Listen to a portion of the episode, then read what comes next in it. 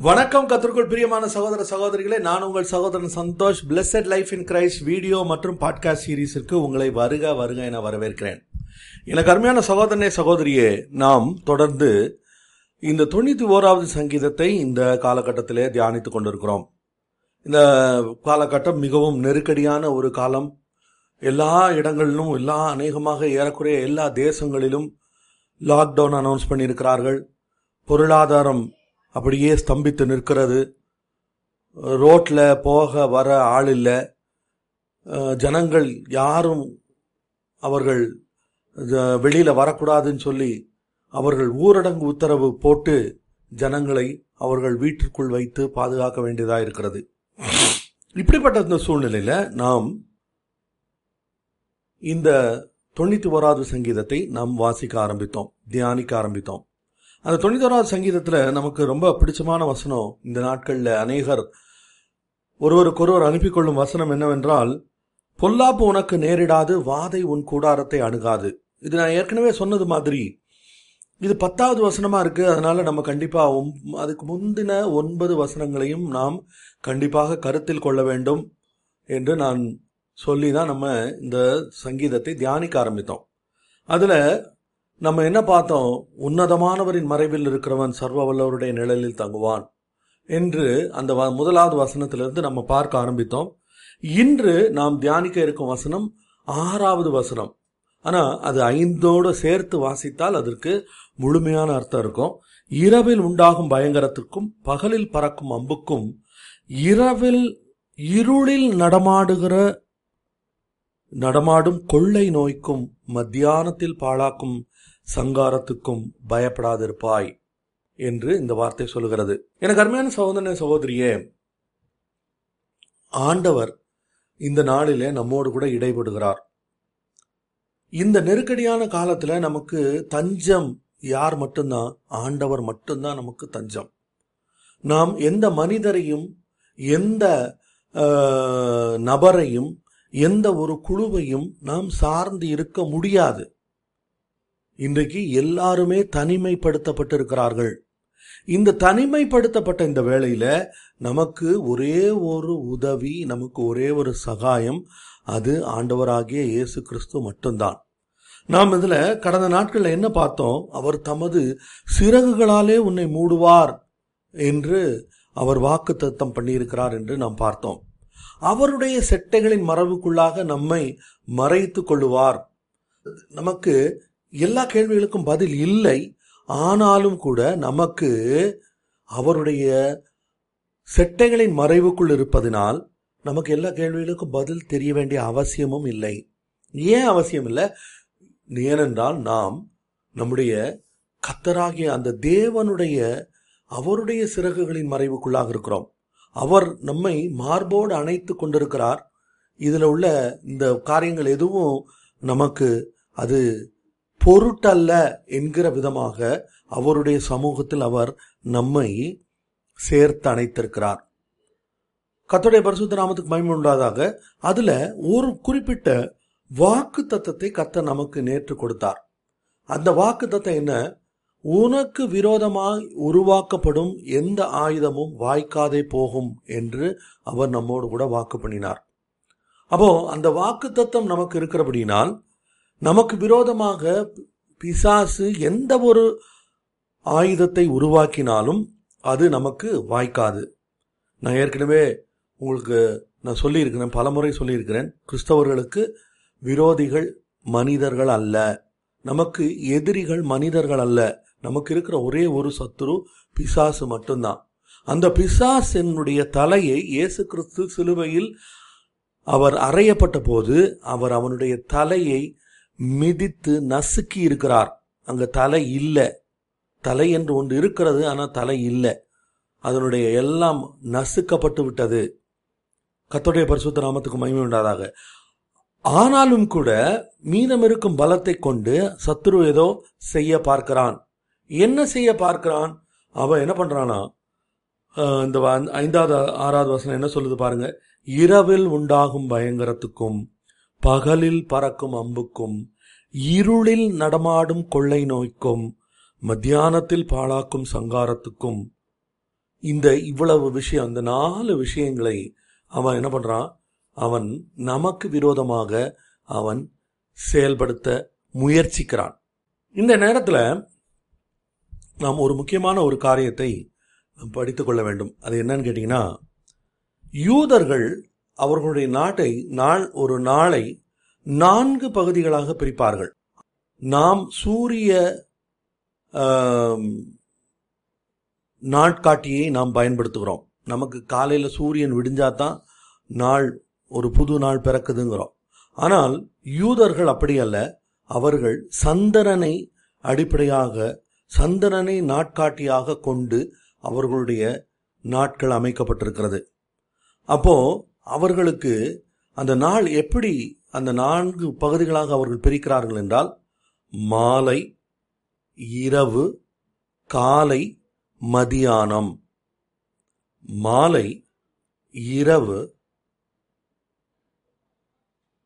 காலை மத்தியானம். இப்படி நான்கு பகுதிகளாக பிரிக்கிறார்கள்.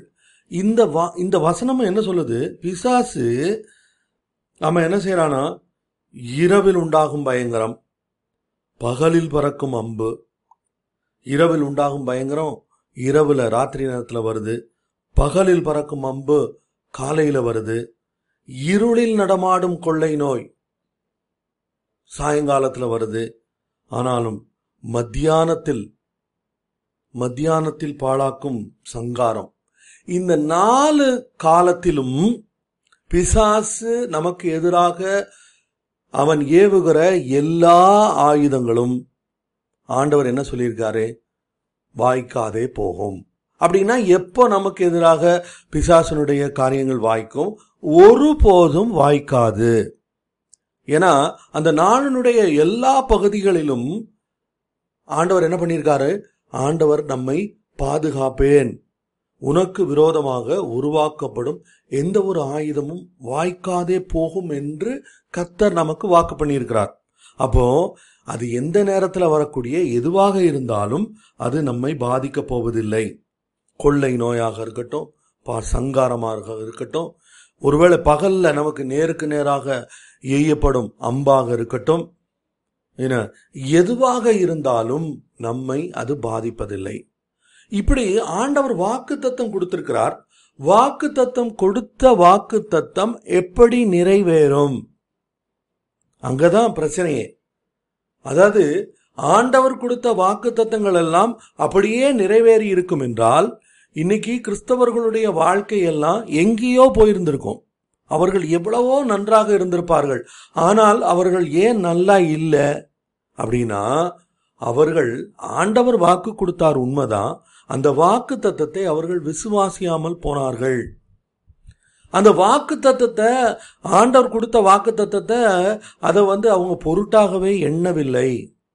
அல்லது அதை வந்து ரொம்ப அதுக்கு முக்கியத்துவம் கொடுக்க வேண்டிய முக்கியத்துவம் கொடுக்கவில்லை.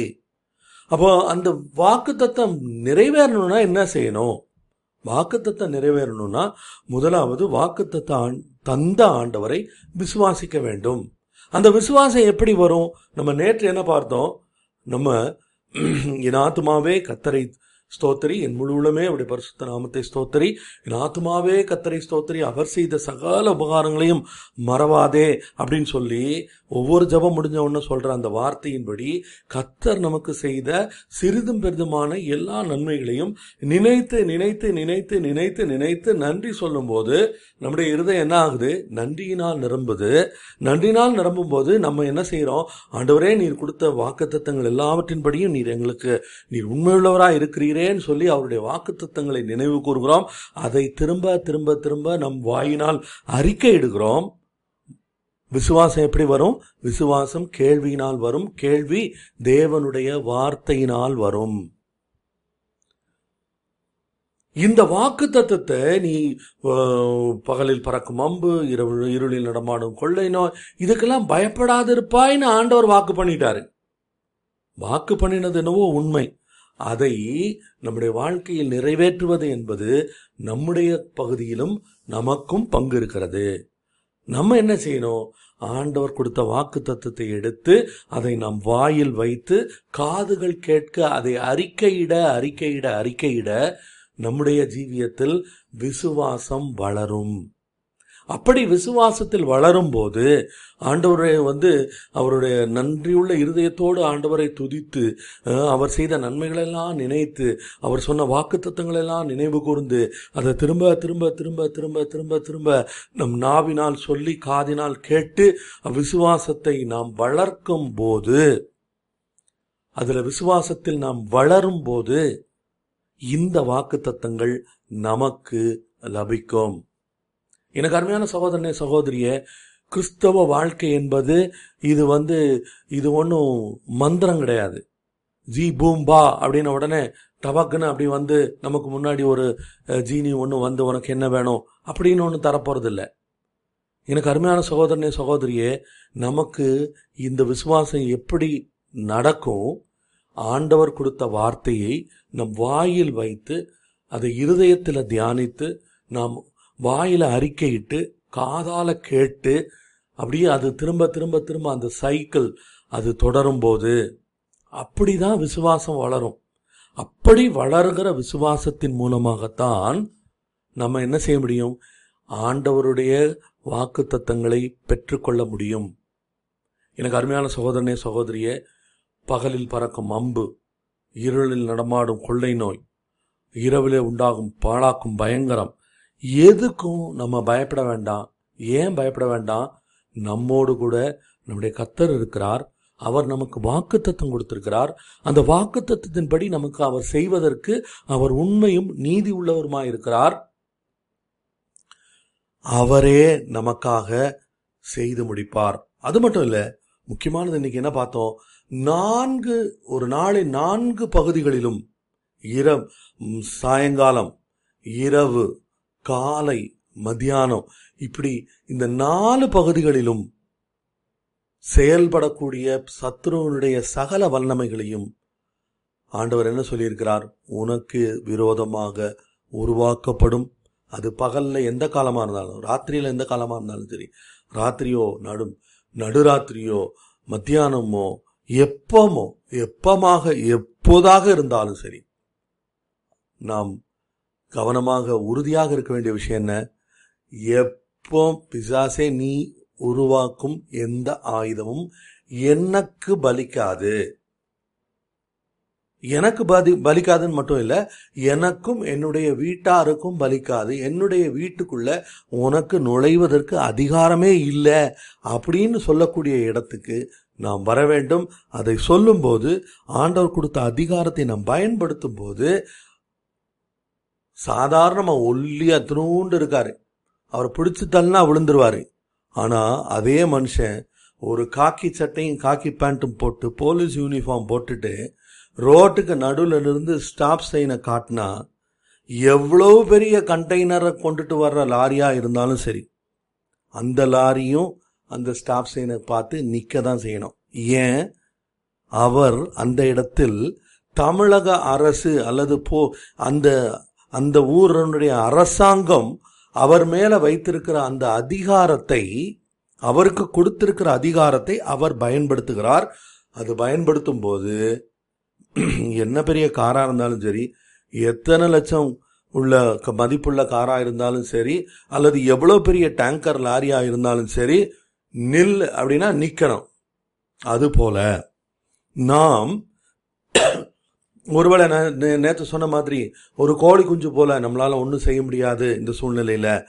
அப்படிப்பட்ட கோழி குஞ்சுகளை போல நம்ம இருந்தா கூட நாம் நமக்கு கத்தர் கொடுத்திருக்கிற அதிகாரத்தை பயன்படுத்த முடியும். அந்த அதிகாரத்தை இந்த நேரத்துல தான் பயன்படுத்தணும். எப்போ பயன்படுத்தணுமோ அப்போ பயன்படுத்துறதை விட்டுட்டு எனக்கு அது இருக்கு இது இருக்குன்னு பிறகு சொல்லி பிரயோஜனம் இல்லை.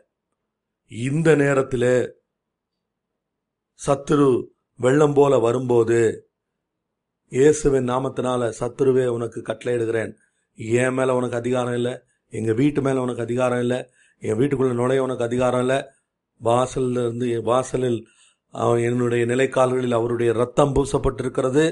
உனக்கு இங்க வேலை இல்லை வெளியே போ அப்படின்னு நம்ம சொல்லி எதிர்த்து நிற்கும்போது பிசாஸ் என்ன பண்ணுவான்? ஓடி போவான். பிசாசுக்கு எதிர்த்து நில்லுங்கள் அப்போது அவன் உங்களை விட்டு ஓடி போவான் இந்த அதிகாரத்தை எடுத்து சத்துருவுக்கு விரோதமாக எதிர்த்து நின்று ஆண்டவர் கொடுத்த வாக்கு தத்தம் என்னும் வல்லமையினால நிரப்பப்பட்டு நம்ம என்ன சொல்ல போறோம்? இயேசுவின் நாமத்தினால கொரோனா பிசாசே ஏன் வீட்டுக்குள்ள உனக்கு அதிகாரம் இல்லைன்னு சொல்ல போறோம்? ஒரு நிமிடம் நாம் கண்களை மூடி அதை சொல்லுவோமா? அன்புள்ள கத்தாவே இந்த அருமையான வேலைக்காக உமக்கு நன்றி செலுத்துகிறோம். ஆண்டவரே இந்த நேரத்திலும் இயேசுவின் நாமத்தினால நாங்கள் அறிக்கையிடுகிறோம். எங்கள் வீட்டுக்குள்ள எங்கள் மேல அந்த கொரோனா வைரஸுக்கு இயேசுவின் நாமத்தினால அதிகாரம் இல்லை. ஆண்டவர் எங்களுக்கு கொடுத்த அதிகாரத்தை பயன்படுத்தி இயேசுவின் ரத்தம் எங்கள் வீட்டில் நிலைக்கால்களில் பூசப்பட்டிருக்கிறது. எங்களை சுற்றி இயேசுவின் ரத்த கோட்டை இருக்கிறது. இதற்குள்ளாக பிசாசே உனக்கு வேலை இல்லை உனக்கு இடம் இல்லை. இயேசுவின் நாமத்தினால வெளியே போ என்று கட்டளையிடுகிறோம். ஆண்டவர் இந்த ஜெபத்தை கேட்டிருக்கிறார். இந்த அறிக்கையை அவர் அவர் வந்து மதிக்கிறார். அதன்படி உங்களை நடத்துவார். தொடர்ந்து என்னோடு கூட இணைந்திருங்கள். இந்த வீடியோ உங்களுக்கு ஆசீர்வாதமாக இருந்ததனால் தயவு செய்து மற்றவர்களோடு பகிர்ந்து கொள்ளுங்கள். அது நீங்கள் மற்றவர்களுக்கு செய்யக்கூடிய மிகப்பெரிய உதவியாக இருக்கும். கத்தருக்கு சித்தமானால் உங்களை அடுத்த எபிசோடில் சந்திக்கிறேன். அல்லேலூயா.